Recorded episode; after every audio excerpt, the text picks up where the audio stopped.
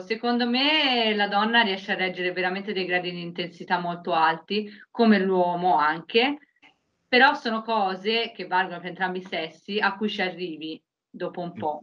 Eh, non puoi stracopiare cose tipo passare da, mh, mm, se- cioè da periodi in cui ti lasciavi 3-4 ripetizioni in buffer e passare subito a non lasciarne zero. E questo è l'errore che fanno tutti, capito?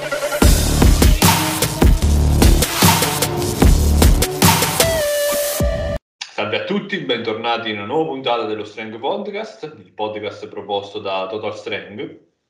Bene, oggi parliamo di bodybuilding a femminile, direi quasi. Uh, lo facciamo con uh, Andrea Serban. Andrea Serban chi è? Adesso si presenterà lei. Uh-huh. Uh, io com- come l'ho scoperto? L'ho scoperto su, su Instagram, ne sono assolutamente eh, innamorato della sua filosofia di allenamento, eccetera. Ho detto no, io devo, devo assolutamente parlarci con questa ragazza. E quindi ecco da dove nasce questo, questo podcast. Quindi la, le do il benvenuto, la saluto. Buonasera Andrea. Ciao. Ciao a te Gennaro. Allora, Vai, tenta di dirci da dove arrivi. Allora, io mi chiamo Andrea e um, vengo da Prato, in Toscana, è una, vicino Firenze, insomma, per chi non è molto pratico, sai, non è una città. Ah, Dai, li conoscono, la conoscono, va bene.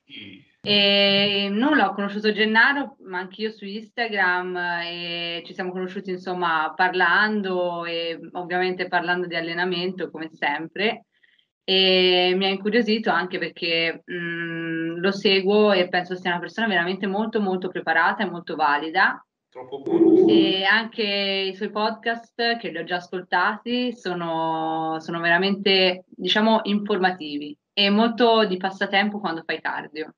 Anche se non ne faccio tantissimo, però sono servizio utile. utile, vero? Eh, invece di stare a rompersi sul, sul tapirulan. E niente, io mi alleno da 2018. 2000, ecco, 2000...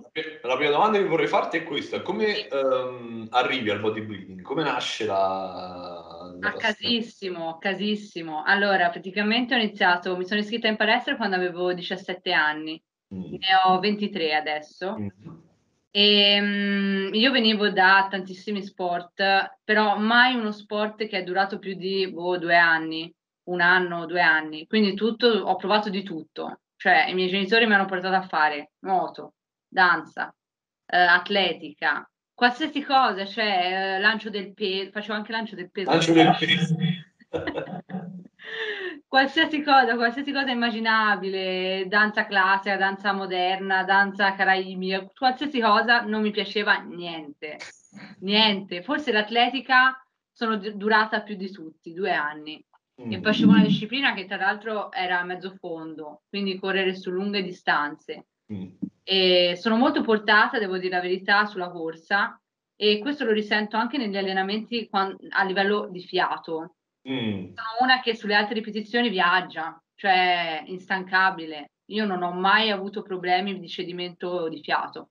Guarda, questo mi dà l'occasione di parlare di questo aspetto qui, e cioè eh, è una cosa che io ho riscontrato anche su me stesso. Io ho fatto, beh, ho fatto ciclismo in età mm, giovanile, sì. insomma, per, per, vabbè, io l'ho fatto per dieci anni, e, agonisticamente, eccetera e continuo a mantenere, come dire, una predilizione pure io per le alte ripetizioni per quanto riguarda almeno il, uh, il lower body, insomma. Sì, anch'io. Delle gambe, cioè, l'upper è l'opposto, però delle gambe uh, io preferisco allenarmi con ripetizioni più alte, mi rendo conto che vado molto meglio e anch'io sì. riesco appunto a, a, a macinare tante ripetizioni e lo ricollego a questo mio trascorso sportivo. Secondo me è una cosa uguale anche nel tuo caso. È una cosa che si sviluppa in età adolescenziale adolescenziale, secondo me, cioè proprio in infanzia.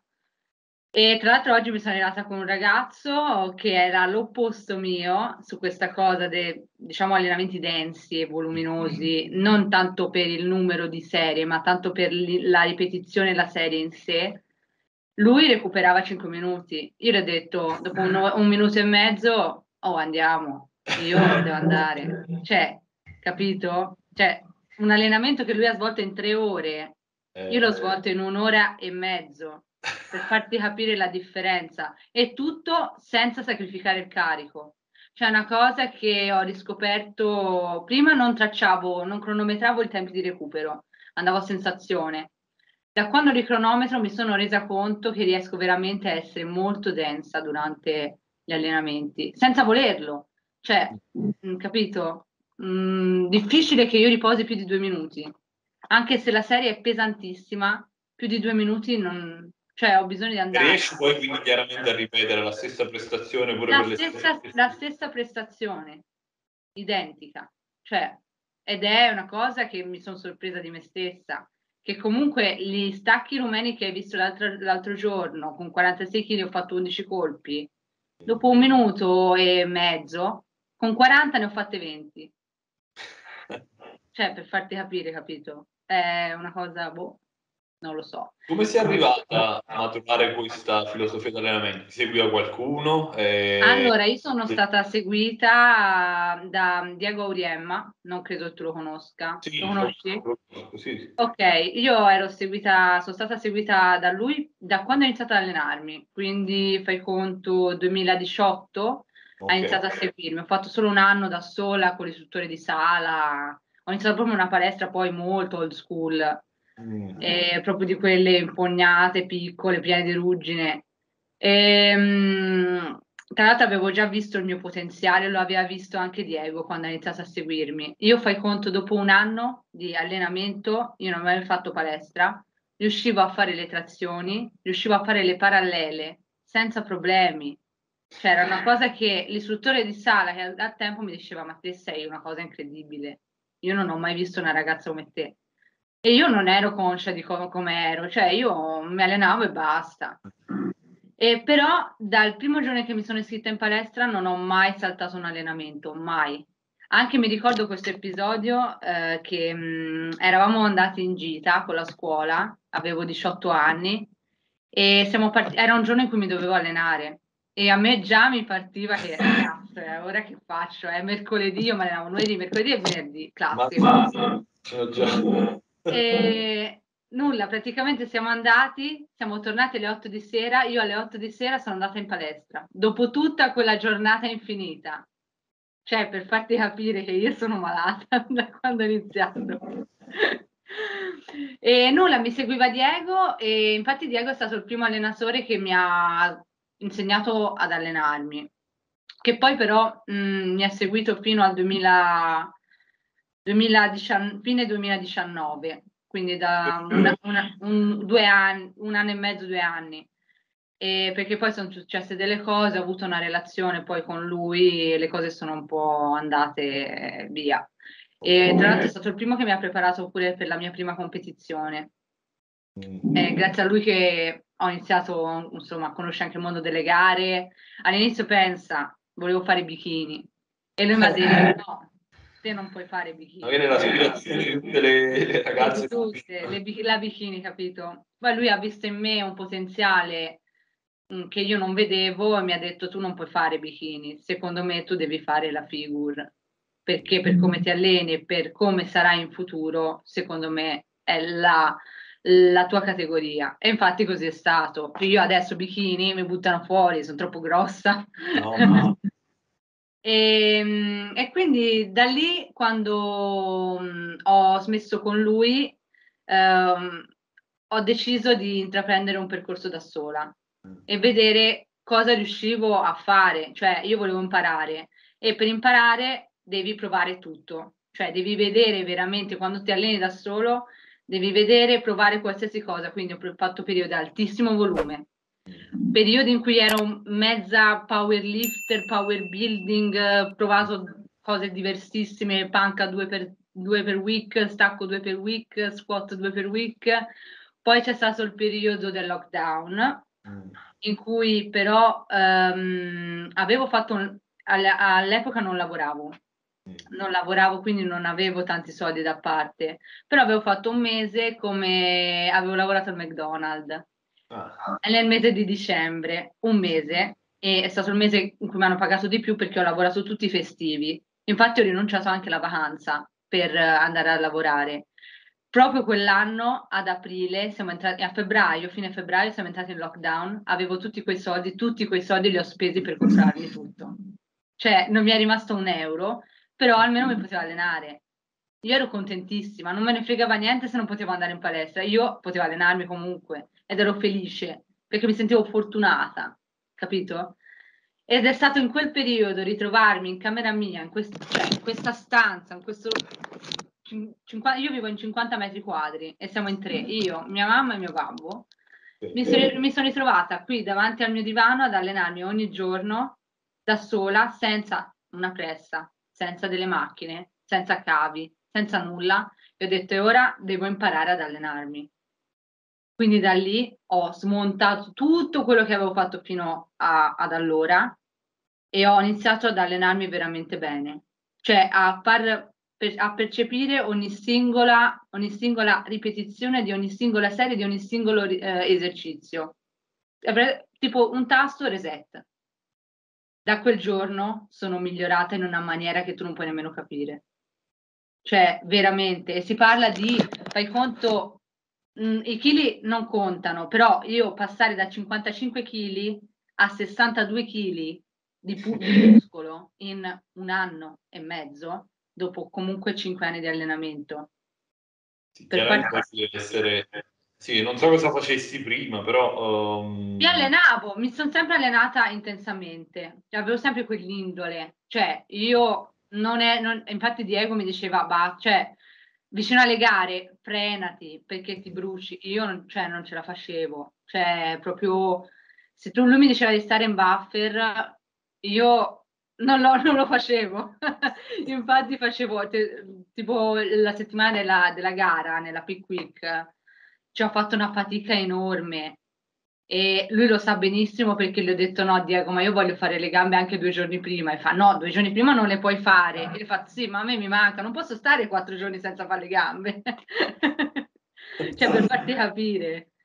Eh, vai vai finisci. no è stato cioè fin dall'inizio vedevo che, cioè, era questo che volevo, cioè l'allenamento io l'ho sempre vissuto come un uh, proprio sfogo, proprio devo dare tutto, cioè non avevo come ora, io faccio la personal trainer e quindi mh, mm, mi approccio con tante ragazze della mia età, un po' più in età, comunque tante tante mh, mm, forme femminili, figure femminili e noto questa paura, proprio paura di paura di eh, andare a caricare troppo, paura di diventare mascolina, paura, cioè, capito? Io non ho mai avuto questa paura, forse perché fin da piccola sono stata un po' maschiaccio, cioè io ero la classica che la classica ragazza che andava a giocare con i vicini di casa a pallone e tornava che era praticamente nera in viso da pango, cioè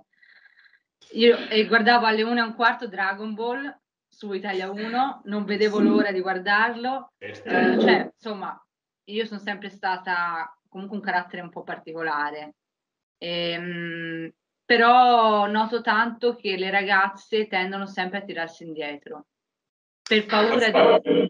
Uh, innanzitutto la prima riguardo quello che dicevi prima, no? il fatto di aver in qualche modo deciso di sperimentare in prima persona. Secondo te questa è una cosa che un po' manca alle nuove generazioni che si affidano uh, immediatamente, forse anche uh, giustamente, però poi ecco, quasi cominciano a dipendere dalla figura del, del coach di, e perdono quell'autonomia, quella, um, se, allora. se, vanno quindi fuori dal, dal, uh, da quanto indicato, si sentono in colpa, ecco, secondo te manca un pochettino quella... Uh, propensione a sperimentare in prima persona uh, un determinato approccio, soprattutto in chi magari poi ha, aspi- ha aspirazioni lavorative in ambito, in ambito sportivo?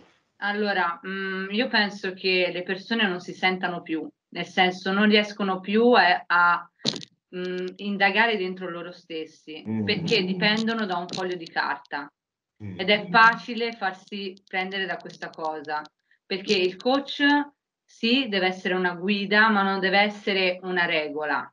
Perché se tu vai in sala e segui il programmino prestampato con 3x8, 4x6, 3x10, però non senti, cioè non senti quegli esercizi, non senti di dover magari modificare qualcosa, cioè ti adatti a quello che ti dà. No, è lui che si deve adattare, il coach, a quello che tu gli trasmetti, che la gente, non, cioè le persone non, non si sentono più, non riescono più a essere ehm, se stesse dentro l'allenamento, ma si fanno quasi, diciamo, vengono quasi obbligate a fare degli esercizi. Cioè, ti dà la scheda, io eseguo la scheda, appunto. Cioè, no, non è così, non si sperimenta più. L'allenamento deve essere una cosa eh, sentita, una cosa proprio vissuta dentro. Non può essere, non puoi dipendere da qualcuno, puoi farti guidare da qualcuno, ma non dipendere. È una cosa, infatti, una cosa che mh, mm, faccio fare anche alle persone che seguo dopo un po' è quello di dare ripetizioni per max. Mm. Dico, guarda, mm, io sto qui, te fai la serie, fermati quando, quando ti senti di essere arrivato. Lì cade l'asino, perché veramente le persone si sottovalutano da morire. E gli dico, autogestisciti, sentiti e sentiti di quando, cioè senti quando pensi di non averne più. Che se una ragione non do mai, soprattutto ai neofiti, ai principianti, sembrerà strano, paradossale, però io non do mai allenamenti a buffer. Perché se tanto per dire eh, ad un neofita, a un principiante, gli do un buffer 2, puoi stare sicuro che in realtà si ferma 5-6 ripetizioni prima, perché non eh. ha una reale consapevolezza del, del, suo limite. Quindi non è allenamento, è riscaldamento. Io non, non lo Poi, indico. Ovviamente c'è una linea sottile tra fare le cose a caso e allenarsi male e andare a finimento con una tecnica esecutiva fatta male. Però se la tecnica esecutiva è fatta bene, se ti sai ascoltare, devi essere consapevole di da, fino a che punto ti puoi spingere. Ed è difficile questo insegnare alle persone. Cioè, io lo vedo anche su persone che si allenano da anni. E questa cosa qui, eh, che secondo me solo in Italia, ma forse all'estero, ma molto meno, del fatto dei programmi preimpostati, RIR, RPE, queste cose qui, sono una cagata pazzesca. Cioè stiamo complicando delle cose, cioè semplicissime, semplicissime. Tu devi fare tre serie da otto, devi trovare un carico che l'ottava dici cazzo, insomma, cioè ti deve arrivare a fatica e poi riprovare a fare, se te ne vengono tutte e tre le serie da otto, aumenti il carico cioè, non c'è altro, non c'è da dire periodizzo così, così, di qua eh, la scala RPE, il RIR, il buffer, il tut, cioè tut, anche questa cosa, 3, 2, 1, 0, 50, discesa lenta, punto. Cioè, non c'è da, da contare. Io ho avuto, l'altra volta parlavo a un ragazzo, eh, mi ha messo, il mio coach mi ha messo il tut 3, 2, 3. E poi che vuol dire? Eh, io mi metto a contare 3, due in basso, poi risalgo in tre. Dai, cioè, Beh, a volte ci sta per insegnare. Sta magari ha uh, una finalità anche um, didattica, pedagogica, sì, se, se certo, però questo contesto... va fatto delle persone consapevoli non sì. al tizio che va in palestra e non sa nemmeno che vuol dire contare fino a 3, 2, 3, cos'è la concentrica, cos'è l'eccentrica. Beh, magari sai, per, per, cercare di fargli acquisire una maggiore consapevolezza di quel movimento, glielo vai a rallentare un pochino per evitare che lo vada uh, a storpiare troppo. Poi è chiaro che uh, anche lì va contestualizzato, bisogna capire chi c'hai davanti. Oppure se c'hai... E questo è il problema per le cose prestampate. Sì, perché qualcuno che mh, tende a non fare l'eccentrica, tanto per dire, che ne lascia sì, certo. magari, ecco lì eh, ci può stare. Come regola generale, però, come regola di base, metterlo fisso, eh, un lavoro a tempo, mh, no. Sì.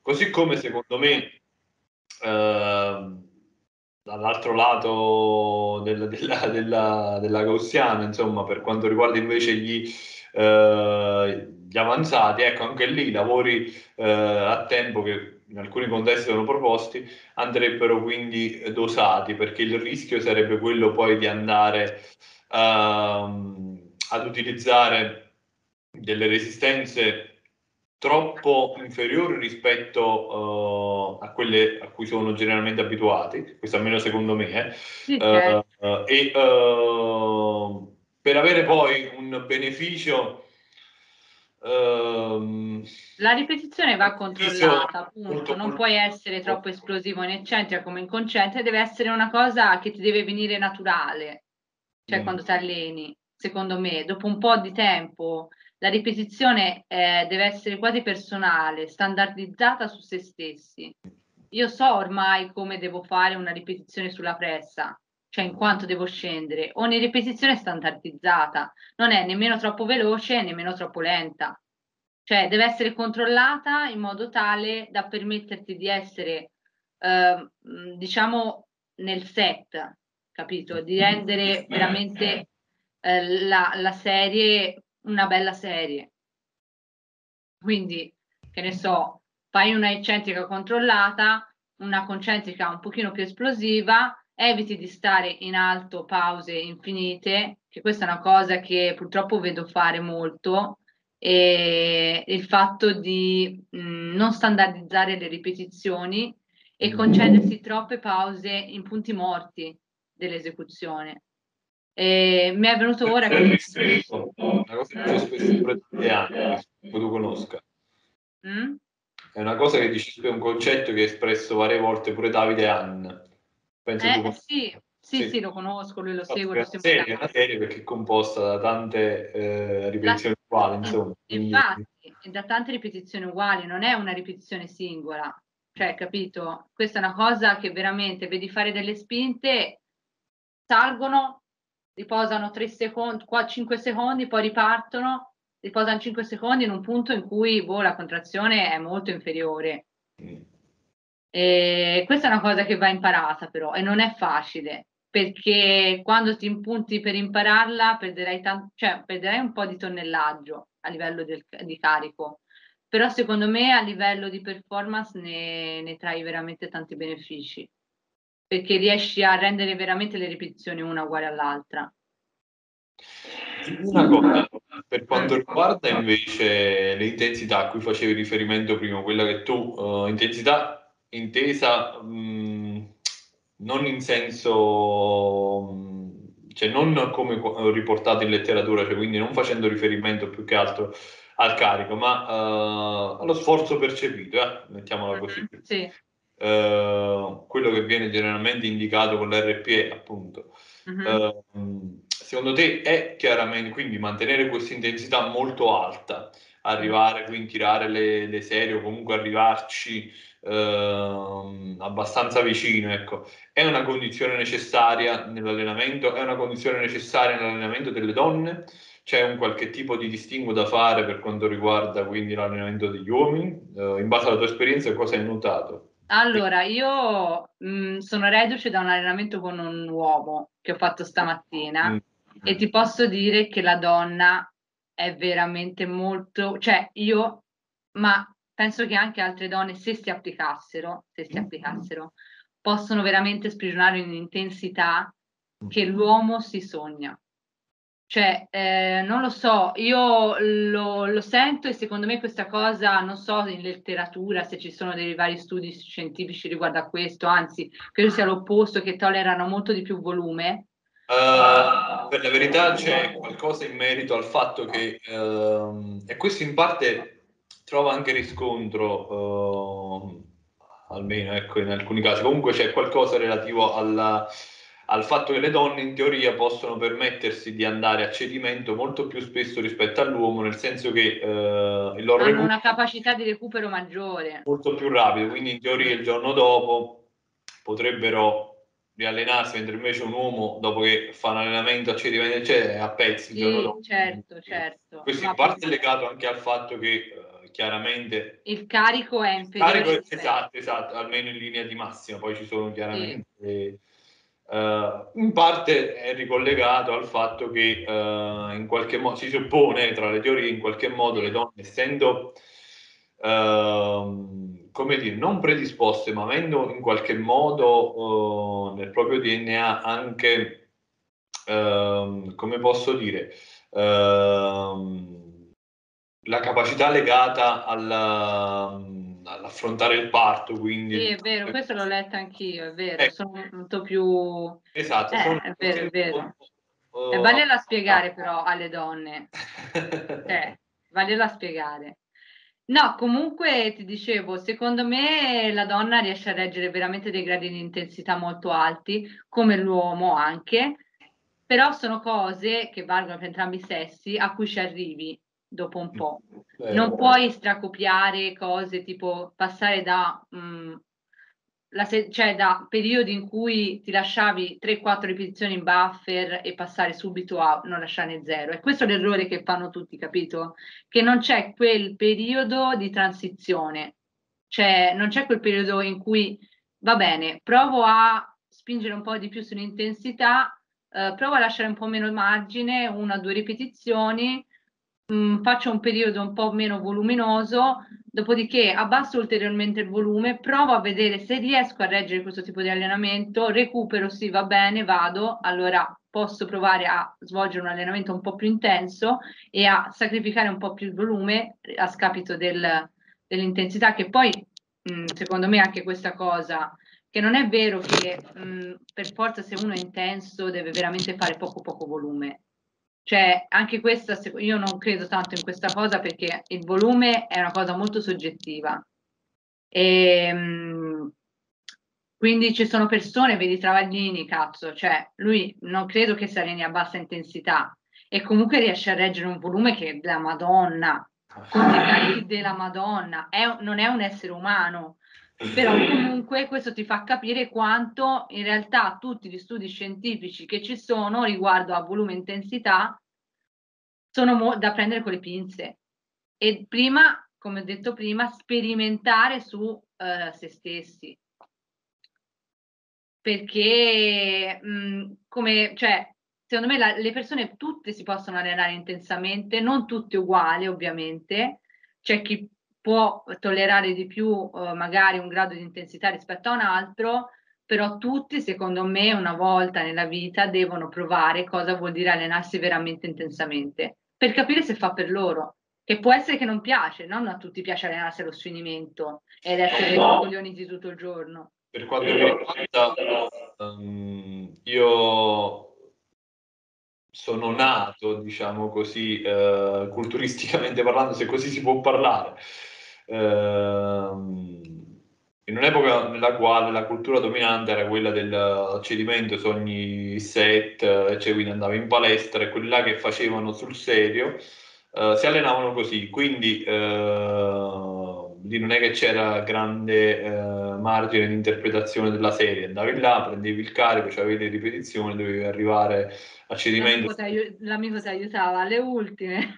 Brava, sì, un fisso, c'era lo spotter e tu magari cedevi 3-4. Le parziali, vai, vai ancora. Cioè. Le forzate a non finire, quindi è chiaro che uh, anche, uh, anche, quello non è che, che andava bene, però uh, da lì a mio avviso poi si è passato negli anni direttamente posto, sì. quindi c'è a, ad essere estremamente conservativi eh, e ad aver paura di, di, di, di di spingersi di un pochettino più là, di, di, di, di prendersi quella ripetizione in più, che non significa uh, andare a compromettere la tecnica. No, infatti quello che io parlo è un cedimento tecnico, tecnico non è un cedimento cioè, estremizzato. Va raggiunto quasi in ogni, in ogni esercizio, alla base, cioè dipende da come è programmato l'allenamento. Sento, però, facendo, sì facendo dei, dei, dei distinguo per quanto riguarda quegli esercizi tecnicamente più complessi, tipo sì. gli stacchi o gli squat, di quali tu non puoi andare a cedimento lì perché sennò muori. No, ti spacchi, eh. certo, però comunque non devi nemmeno avere quattro ripetizioni di margine, tre ripetizioni di margine, per me è troppo. Mm. Per me io sento di non allenarmi, sinceramente, mm, se faccio una cosa del genere. E quindi il, diciamo, questa cosa del cedimento è che si pensa che oh, quella sarà nel cedimento, quello sarà nel cedimento, eh, si pensa subito al brutale, nel senso alle ripetizioni sporche, a, alle cose fatte male. No, non è questo. Cioè, l'allenamento intensivo non è questo, anzi, per me è l'opposto, cioè controllare maniacalmente ogni ripetizione fatta bene, tirare veramente fino a quando il muscolo è. Finito quello è allenarsi intensamente, non è fare le cose fatte male. fare cose fatte male e allenarsi male, punto. Non esiste, cioè non è intenso.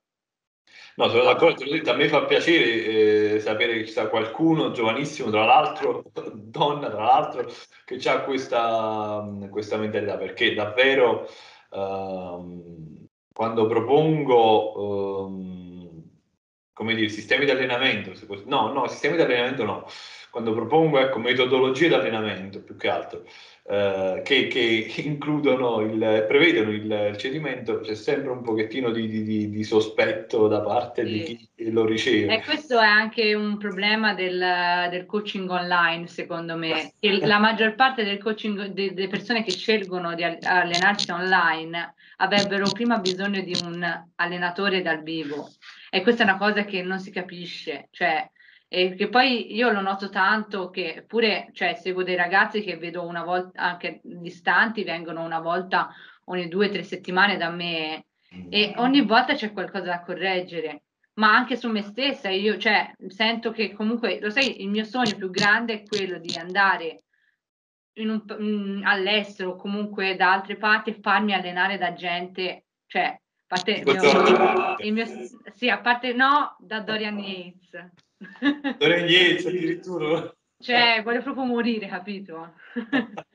Però questi sono gli insegnamenti, capito? Andare da una persona, cioè ammettere di non riuscire eh, a, svol- a sostenere un allenamento online perché si ha bisogno di ancora delle, mh, delle correzioni, che non devono essere per forze esecutive, ma proprio correzioni in merito a come affronti la serie, quindi l'approccio. l'approccio che è quello, è quello che cambia veramente tanto. E allenarsi da soli non è facile e non è facile nemmeno riuscire a um, domare le emozioni, perché ci sono quelle giornate in cui istintivamente il tuo corpo ti dice no, non ce la faccio, fai meno. Però sono proprio quelle giornate in cui ti spengo, spegni il cervello, no, devo andare e do tutto, che può essere non il 100% di sempre, ma il 100% di quel singolo giorno. Ecco, per, questo è un concetto che invece diceva sempre John Meadows, no? Sì. Io so che tra l'altro tu... Uh, sì, esatto, esatto, esatto, infatti i drop set uh, sui ma Io da lui ho imparato tantissimo, cioè tutti gli esercizi, io mi sono persa un video, cioè lui quando allenava quelle quelle dopate piene, giganti, che sembravano degli uomini, io li guardavo così alla televisione, cioè, capito? Era una cosa, mi, mi è dispiaciuto tanto quando, quando se n'è andato. Sì, sì, sì, Perché lui era veramente un pilastro del bodybuilding, secondo me. No, poi davvero uh, io non ne ho mai fatto mistero, è quello che più di tutti ha, uh, non vorrei dire influenzato il mio modo di allenare perché sì però ha inciso tanto ecco, su quella che poi Lui stata... non era di una, scuola, eh, di una scuola precisa di lavoro, ma lui faceva fare tutto, semplicemente. Lui se ne aveva tanto e intensamente, che è quello che dovrebbero fare tutti. Tanto e intensamente aveva, sì, era, riusciva a mediare bene tra l'old school e la, la new age uh, del, del, del, del culturismo. Soprattutto, ecco, lui non era semplice, capito? Di serie, eh, di serie a buffer, lui il buffer non c'era. Ma tu se vai all'estero e dici buffer, a parte non esiste perché si chiama RIR, Reps in Reserve, buffer è proprio una parola italiana. Vabbè. Però proprio la gente dice ma perché dovrei lasciare una, delle ripetizioni? Cioè, ti rendi conto? è proprio una eh, cosa... Ci sono pure fuori che, che, lo fanno. Penso ad esempio a tutti quelli lì eh, che orbitano attorno al... Um, adesso non mi ricordo come si chiama la, la, um, il team di, di, di istruttori, quella diciamo così, di cui fa parte pure Eric Helms e, uh, forse credo che sia proprio uno dei, dei, dei, dei pilastri lui, uh, eh, 3DM qualcosa. Sì, sì, sì, sì. Qua, eh, così come pure quelli là della Renaissance Periodization, sì, Mike Israel, eccetera, pure loro battono parecchio sul, uh, sul buffer e tutto, e quindi magari anche chi, chi eh, viene allenato da loro a quella... Il problema di queste cose, influenze, è che vanno dirette a ogni persona, come vanno dirette a noi, come vanno dirette a altre persone, come vanno dirette a neofiti. che poi prendono spunto e applicano. Ed è la cosa più sbagliata perché quando tu parli a un pubblico, cioè parli a un pubblico vastissimo e devi fare attenzione a cosa dici, a cosa veramente vai a divulgare. Perché eh, secondo me, cioè, un conto è un avanzato che prende que- i concetti e ne fa tesoro, però sa quali concetti prendere meglio, quali concetti invece prendere con le pinze. Mentre una persona che si approccia da poco in questo mondo, cioè prende tutto oro colato, e come tutti noi all'inizio, che io mi ricordo nel 2018 non, c'erano, non era tanto in voga il natural bodybuilding, c'erano tanti forum, quindi body wave, bodybuilding, e, e come allora io qualsiasi cosa che leggevo secondo me era vera, cioè se ti dovevi allenare in monofrequenza per me ti dovevi allenare in monofrequenza perché tutti dicevano che era questo, perché così dovevi fare, capito? Quindi proprio il problema di divulgare una cosa ehm, molto molto oggettiva a un pubblico vastissimo è un errore che purtroppo molti influencer fanno. E per questo mh, ogni cosa va contestualizzata, il buffer va contestualizzato, però in linea di massima, cioè, devi secondo me dare tutto, basta. Cioè... Um, due domande. Allora, la prima è questa. Um, come gestisci, se le gestisci, insomma, se le, le, le fasi di, di deload, di scarico? Ogni allora, fai, sono programmate, sono autoregolate. Allora, anche questo è un concetto che è entrato in voga negli ultimi anni, perché prima di scarico non si parlava nemmeno, cioè se eri stanco cambiavi gli esercizi, cambiavi il programma e basta. Cioè è una cosa che è venuta boh, due anni fa, credo, questa no, cosa dello scarico. Da, da, un po' più di tempo, anche perché Io... lo scarico è un concetto preso dal, dalla, dalla periodizzazione proprio delle, della preparazione atletica, quindi... Sì, però che è entrato proprio in voga in questa maniera, io l'ho sentito negli ultimi anni. Mm, no, però... E... Vabbè, sì, certo che c'è, c'è in ogni sport. Allora, mh, mm, sinceramente non lo, non lo programmo mai, cioè secondo me è una cosa che devi sentire. Mm. Te mh, mm, lo senti quando più allenamenti iniziano a essere sottotono, quando mm. inizi a essere veramente stanco. Io lo noto sulla qualità del sonno che peggiora, eh, sul battito cardiaco a riposo che mi aumenta e su proprio, mh, mm, è presente quella ansia da prestazione che mi mm. viene? Quelli sono i tre segnali che a me mi indicano, mh, diciamo che ho tirato un po' troppo la corda, iniziamo a fare un pochino meno. E la prendo molto più con calma, è un periodo in cui o abbasso il parametro in cui solitamente ho spinto di più in quel mesociclo, solitamente abbasso sempre il volume, non mm. abbasso mai l'intensità.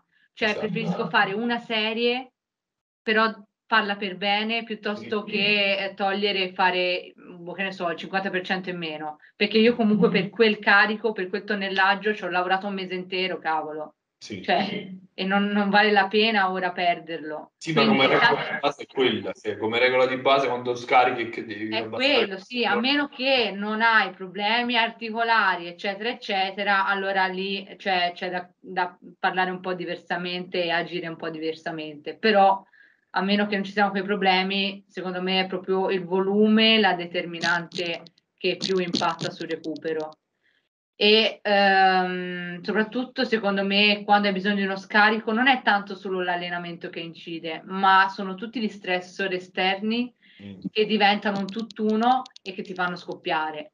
E I periodi stressanti soprattutto, e ti dico anche questa cosa dello scarico, la maggior parte de- degli allenatori vedo che programmano lo scarico sempre a fine seduta, quindi a fine mesociclo, scusami. Mm fanno boh, una prima settimana, quinta settimana, sesta settimana scarico. Quando in realtà all'inizio programma, le prime due settimane, dimmi se non è così, sono di sperimentazione. Tu inizi a spingere nella terza settimana, se Dio vuole, cioè insomma, terza settimana, inizi un pochino, seconda, terza settimana. Come fai in 3-4 settimane già ad aver bisogno di uno scarico? Certo, certo. Non è possibile. Uno scarico posso concepirlo, boh, 8 settimane, 10 settimane, 12 settimane. Ovviamente dipende di che stile di vita fai, il, il tuo recupero, il tuo sonno, che è una cosa molto sottovalutata dalle persone e che è fondamentale. Io infatti mi incazzo quando vado a letto tardi e già conto quante ore mi mancano per, per dormire e per svegliarmi, scusami, però è una cosa che secondo me lo scarico non va programmato ma va sentito. E va sentito, però anche questa è una cosa difficile da spiegare a una persona che non sa ascoltarsi. E ritorniamo al discorso della programmazione del coach che la gente esegue pari pari. E se tu non dai modo alla persona di ascoltare il proprio corpo, la persona non si sentirà mai, cioè, diciamo, non conoscerà mai se stessa ed è per questo che le persone non sapranno mai allenarsi da sole. E che se si ritrovano senza la scheda, che il, magari il preparatore ritarda di, un, di una settimana a mandarli, quelli sono in crisi, cioè ti scrivono, oh, oh, mandami la scheda, oh, oggi sono in palestra, che faccio, che faccio? Cioè, di cosa stiamo parlando? Dimmi un'altra cosa, uh, hai notato su te stessa che il ciclo, le fasi del ciclo impattano sull'allenamento in qualche modo? Allora, oggi ho fatto le gambe e ho il ciclo ah, e non ha pattato. no, sinceramente, mh, mm, anche questo secondo me è soggetto dipendente. Ci mm. sono delle ragazze che col ciclo iniziano, boh, non, non riescono a spingere o magari si sentono più deboli, ma secondo me è una cosa psicologica, eh? mm, la maggior parte. Su me stessa io non, non, ho nessuna, non ho nessuna differenza. Ciclo non ciclo, io spingo uguale, cioè, ma, ma che vada eh, cambierò più assorbenti. Vabbè, insomma, già tutti. no, volevo volevo, volevo chiederti quest'altra cosa, una domanda che mi hanno fatto quando ho fatto il QA su, su mm-hmm. Instagram. Non ho risposto proprio con la prospettiva di rispondere okay. durante il podcast. Uh, c'è stato chi mi ha chiesto, uh, adesso non ricordo poi esattamente la, la, struttura della domanda, comunque voleva sapere se un determinato esercizio, se c'erano esercizi eh, indicati, più indicati per un uomo e altri più indicati per, per una donna? Ecco, vuoi rispondere tu a questa domanda? Ma allora, eh, in linea di massima no, cioè eh, secondo me non esistono esercizi per gli uomini, esercizi per le donne. Eh, certo è che esistono esercizi eh, sul, sui quali una donna può focalizzarsi di più, gruppi muscolari, scusami, mm. eh, su, sui quali la donna deve focalizzarsi di più, eh, e gruppi muscolari nei quali l'uomo invece mh, deve avere un pochino più di, di mh, sostanza, insomma. E in linea di massima però gli esercizi sono quelli, cioè non cambia niente. Ovviamente non metterai un uomo me, palestrato medio eh, a fare gli slanci ai cavi, cioè non te li farà mai, cioè dici ma che cazzo mi dai? Oppure che ne so, un abductor machine eh, come non metterai la donna a fare la, mm, il petto tre volte a settimana, panca piana, panca piana, pianca spinte, spinte chest, flies, però questo dipende molto, ti parlo a livello agonistico, di che ehm, categoria e che allenamento fai. Io per esempio eh, l'allenamento del petto l'ho sempre, l'ho sempre fatto, cioè non come un uomo ovviamente, molto meno di un uomo, però degli esercizi di spinta, li ho sempre inclusi nella mia sessione. E anche del... uh, per i cinefilm, quindi chiaramente... Sì, sì chiaramente sì, sto parlando di questo. Ovviamente una bikini eh, non potrà eh, concedersi troppi esercizi su questa parte qui del petto, comunque spalla frontale, tutta questa roba che dà molta densità eh, nelle pose, perché poi verrà penalizzata. Eh, però in linea di massima ti rispondo che secondo me non esistono esercizi per uomo o donna, ma esistono esigenze diverse a livello di, mh, mm, diciamo, di estetica, cioè di quali gruppi muscolari vuoi enfatizzare più di altri. E un'altra cosa, secondo me, molto eh, disdegnata dagli uomini è l'allenamento dei glutei. Cioè l'uomo deve allenare i glutei. Non esiste. Cioè body, un bodybuilder, un culturista lo fa, ma va, cioè, un palestrato medio non, non, cioè, non si metterà mai a fare un esercizio per i glutei. Cioè, è una cosa che secondo me invece l'allenamento del gluteo non solo a livello estetico, ma a livello proprio posturale, a livello proprio funzionale, questa è la parola, è importantissimo e la maggior parte degli infortuni è dovuta a una struttura debole di muscoli che non, mh, mm, che non tralasciamo, che, che, ignoriamo e che in realtà sono utilissimi. No, eh, ne sono, ne sono, sono consapevole pure io e ti dico pure che eh, a volte, sai, per rendere pure produttivo l'allenamento uh, dei glutei di quel distretto lì è necessario sincerarsi che quel soggetto non abbia, mh, mm, come posso dire, delle, delle, delle, asimmetrie, degli squilibri posturali che ne pregiudicano uh, l'attivazione, altrimenti voglia di fare uh, hip thrust. Ah, certo, ecco. Non, non... ecco perché, come ti ho detto, il coaching online per me è una cosa che Vuoi iniziare il coaching online? Ok, allora prima prendi la macchina, vieni da me, ne parliamo e poi iniziamo. Che secondo me questa è una cosa che va fatta. Oppure vedi gente che è allenata e non ha mai visto il suo allenatore. Ma il coaching è riservato a chi sa muoversi già.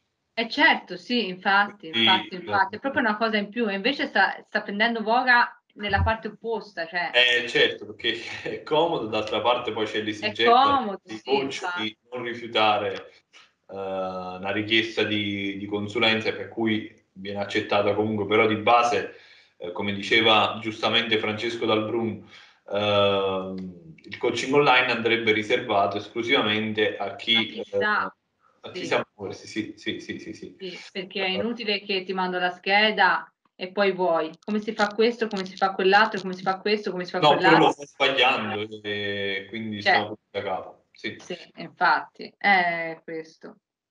Parliamo un attimo di alimentazione, poi ti mm. lascio andare perché ti ho tenuto quasi un'ora. Uh, uh, quali sono uh, gli accorgimenti che adotti sul fronte nutrizionale? Ehm, negli anni hai cambiato qualcosa? Uh, ecco, tanto per dire, innanzitutto quanto mangi, quante calorie mangi? Se uno che ne mangia tante, ne mangia poche, è necessario mangiarne tante, è necessario mangiarne poche? Allora, è necessario mangiarne quanto il tuo, il tuo corpo ne richiede. Okay. Cioè, tu devi abituare comunque il tuo corpo nel momento in cui tu fai sport mm. a metabolizzare bene gli alimenti e a uh, far, diciamo, uh, è come se il tuo corpo dovesse chiederti veramente cibo. Questo devi fare, cioè devi insegnare al tuo corpo a, a pretendere cibo, secondo me. Eh, io stessa sono arrivata um, due settimane fa, eh, l'ultime ho fatto ora, ho iniziato il cut, um, ho abbassato un pochino, però il bulk sono arrivata a un tetto massimo di 3000 calorie, che per una donna è una cosa impensabile quanto pesi? E, e ti ho detto peso, son, al massimo che sono arrivata a 62 kg okay. e sono alta 1,67 m, 66, insomma giù di lì. Sì, sono abbastanza altina, eh, però cioè 62 kg abbastanza puliti, ti dico la verità. E, mm, e sono state le calorie più alte che ho mai toccato. E, mm, infatti, diciamo che so, è servito perché comunque mi ha, mi ha, fatto veramente spingere da morire. Tutto questo cibo, cioè non era sprecato, ma era tutto utilizzato in sala, sempre. Hai sforzare per mangiare tutto ah, un pochino sì, infatti nell'ultimo periodo ho dovuto stoppare perché non ce la facevo più più che altro con gli orari perché mi si accavallavano tutti i pasti, cioè um, poteva capitare che avevo un appuntamento a quell'ora, quindi dovevo saltare il pasto e poi dovevo fare anche quell'altro e era tutto, alla fine sì. mangiavo 3.000 calorie in un pasto. E quindi e diventava un po', un po' una cosa ingestibile. Però a livello alimentare, mh, secondo me, le, ecco, questa è un altro, un'altra cosa in cui le persone peccano, è essere troppo fissate cioè troppo fissate con cosa mangiano, o, o meglio quanto mangiano anche. Cioè, questa applicazione MyFitnessPal, secondo me, è molto utile perché è veramente molto utile all'inizio, però dopo un po' eh, cioè, devi un pochino avere consapevolezza di quello che stai mangiando, cioè non puoi vivere attaccato al telefono con l'applicazione e andare a tracciare cose ogni giorno diverse, così, così, così, cioè diventa una cosa, un'ossessione. Cioè, e la gente pensa più a questo che a migliorare in sala pesi. Cioè, non va bene. Quando diventa una situazione del genere, devi metterti al tavolino e pensare: ma cosa sto facendo? Cioè, sto dipendendo da un'applicazione o sto, eh, mi sto allenando e nutrendo per un fattore di benessere? Perché c'è una grande distinzione tra queste due cose. E, ehm, con l'avvento poi della dieta flessibile, degli ecco, io volevo chiederti in merito a questo eh, aspetto. Eh, secondo me questo ha un pochino portato le persone a essere ossessionate proprio da questa applicazione, per, mm. nel fatto che ti parlo delle persone che iniziano a tracciare qualsiasi cosa qui dentro, anche il cibo spazzatura pur di farlo rientrare. Mm. Cioè, io non sono a favore di questa cosa, sono più a favore del magari esco a cena fuori, magari non è il mio giorno di sgarro, ok? Uh, mangio un pochino meno prima e, e, magari mm, cioè, la sera mi concedo qualcosina in più. Non c'è bisogno di stare a, al grammo, cioè, ma mm, di cosa stiamo parlando? Che poi una fetta di pane non sarà mai tutta uguale, non avrà mai quelle calorie veramente scritte su, sull'applicazione. Quindi è tutto fasullo, è tutto nella nostra mente. E quindi non sono molto a favore, però sono a favore della dieta flessibile nel senso che non esistono 3-4 Durante la giornata concedermi dei pasti, cioè o di qualcosa da, qualcosa che, che mi piace, che mi, che mi, fa rimanere sostenibile alla dieta. Sì, cioè, sì, questa no. è la parola chiave, perché la dieta deve essere sostenibile, perché se non è sostenibile non porterà mai nessun risultato. È una cosa che tu devi fare naturalmente, cioè non è una cosa che dico, oddio, devo stare a dieta. No, è una cosa che ti deve, ti deve venire automatica è una cosa che si crea nel tempo, però ehm, è quella cosa che deve venire. Cioè, mh, le persone medie, quando gli, di- gli, dici stai a dieta, pensano già che non mangi niente. Cioè, che poi dieta è proprio una parola, boh, eh. sto a dieta, allora mangio insalata e pollo. No, no, sto a dieta vuol dire che seguo un piano alimentare vario, mi concedo quello che eh, secondo me gli alimenti che riesco a digerire e a tollerare di più eh, e gioco con quegli alimenti, che è un parco aliment- di alimenti molto ampio, non ristretto, capito?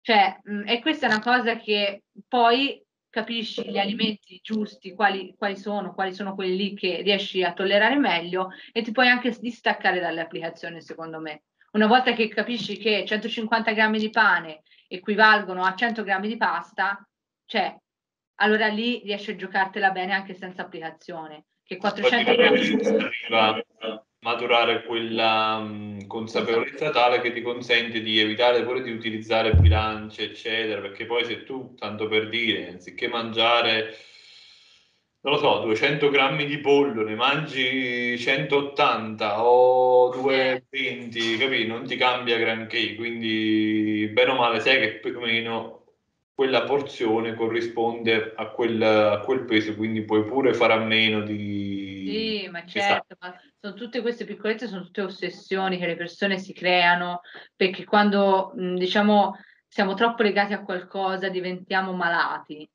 Cioè, questo succede con tante cose, non solo con un'applicazione, con qualsiasi cosa. Poi fondamentalmente basta pure in qualche modo valut- cioè, verificare quello che poi è l'andamento del peso, se va nella sì, direzione nella quale... Infatti, se so che con quei grammi che mangio di carboidrati, cioè, a pranzo ne mangio 130, a cena ne mangio altri 130, vedo il peso uguale, beh, vuol dire che forse posso fare qualcosina in più, mm. cioè non c'è bisogno di andare a calcolare il grammo, capito? Eh, così anche al ristorante li vedi col cellulare, allora traccio aspetta la pizza, eh, la pizza però mettiamo che boh, quanti, quanti grammi di mozzarella avrà messo, non so, cioè questa è una cosa, cioè, è una cosa che non... Manicomio, da manicomio. Senti un po', eh, come ti stai allenando adesso? Ora mi sto allenando, prima facevo a rotazione, nel senso avevo sei split di allenamento che ruotavo durante i giorni, che erano anche 8-9 giorni non era per forza, non ragiono mai a settimana. Infatti. Però mi- ora mi sono trovata meglio a impostarmi dei giorni fissi, perché a livello di impegni riesco a essere molto più mm, sul pezzo Ok. e soprattutto almeno così ho dei giorni in cui veramente non vado in palestra, perché io passo tutto il giorno in palestra e di passare veramente anche la domenica in palestra, anche solo per- Esatto. Sì, sì, sì. diventava un pochino troppo. Così ho detto, senti, domenica stacco tutto, non vado in palestra, giovedì, eh, che è l'altro giorno in cui riposo, vado solo per fare le sedute e basta. Questi due giorni di riposo fisso, così so che se ho degli impegni me li metto in questi giorni. Ok. Hai capito? Quindi 5 giorni a settimana? Cinque giorni a settimana sto facendo un uh, push pull legs normale Ok. e diciamo un giorno di upper come quarto giorno simile e poi di nuovo gambe. Ah, E due volte gambe e tre volte la parte superiore. E ultimissima cosa, quindi dunque hai gareggiato nel 2018, adesso a quanto pare, quando ho capito, c'hai in programma... Vorrei riprovare nel, sì, a giugno, a maggio, la selezione a maggio, 15 maggio. E vediamo un pochino, speriamo di arrivare per bene. Hai già in qualche modo, mm, forse anche prematuro, però hai già in qualche modo fissato quelle che sono poi le tappe e ehm, le modifiche che andrai ad apportare alla- alla- all'allenamento e alla nutrizione in vista di quell'obiettivo lì? O le vedrai, eh, le valuterai di volta in volta? Allora, no, in realtà c'è una tabella eh, Ok. fissa che eh, ovviamente uno deve avere in mente perché non può andare a- a- ad occhio.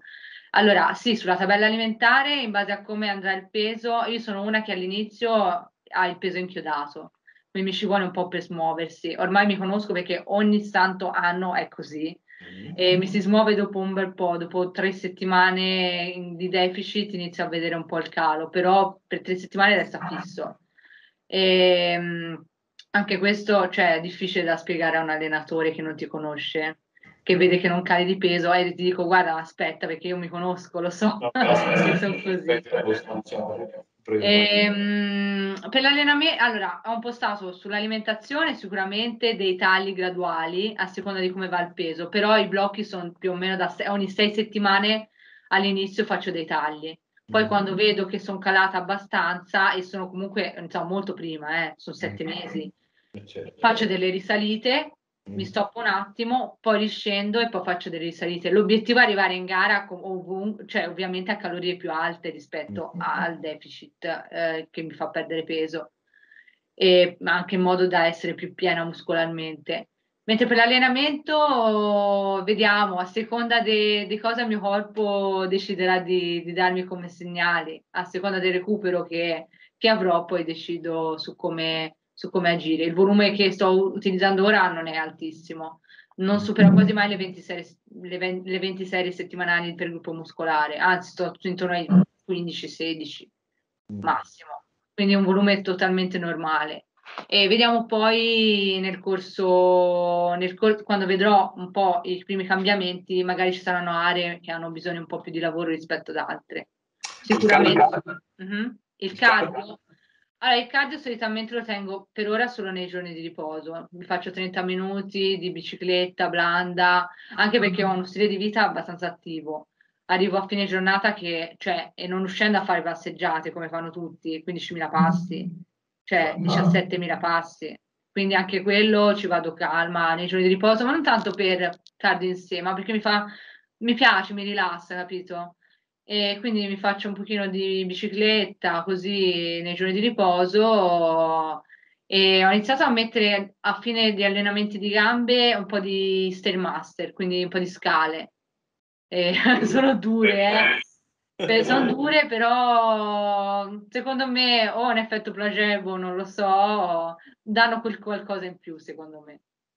Vediamo, vediamo, lo vedremo solo vivendo, insomma. Beh, allora ti faccio innanzitutto eh, in bocca, al lupo per la prossima stagione agonistica e mm, ti ringrazio innanzitutto per essere stata qui Ah, figurati, grazie a te.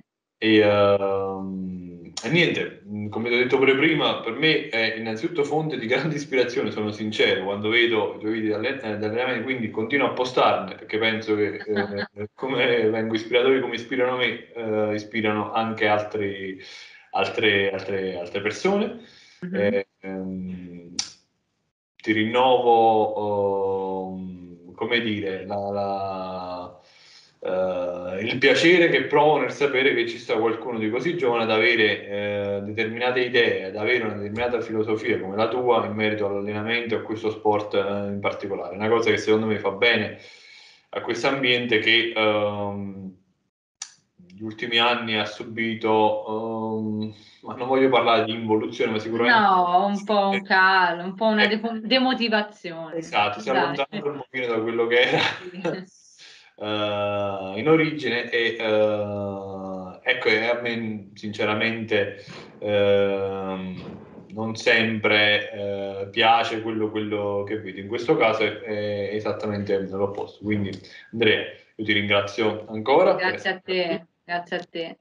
Vi do appuntamento al prossimo episodio dello Strength Podcast. Grazie a tutti buonasera ancora.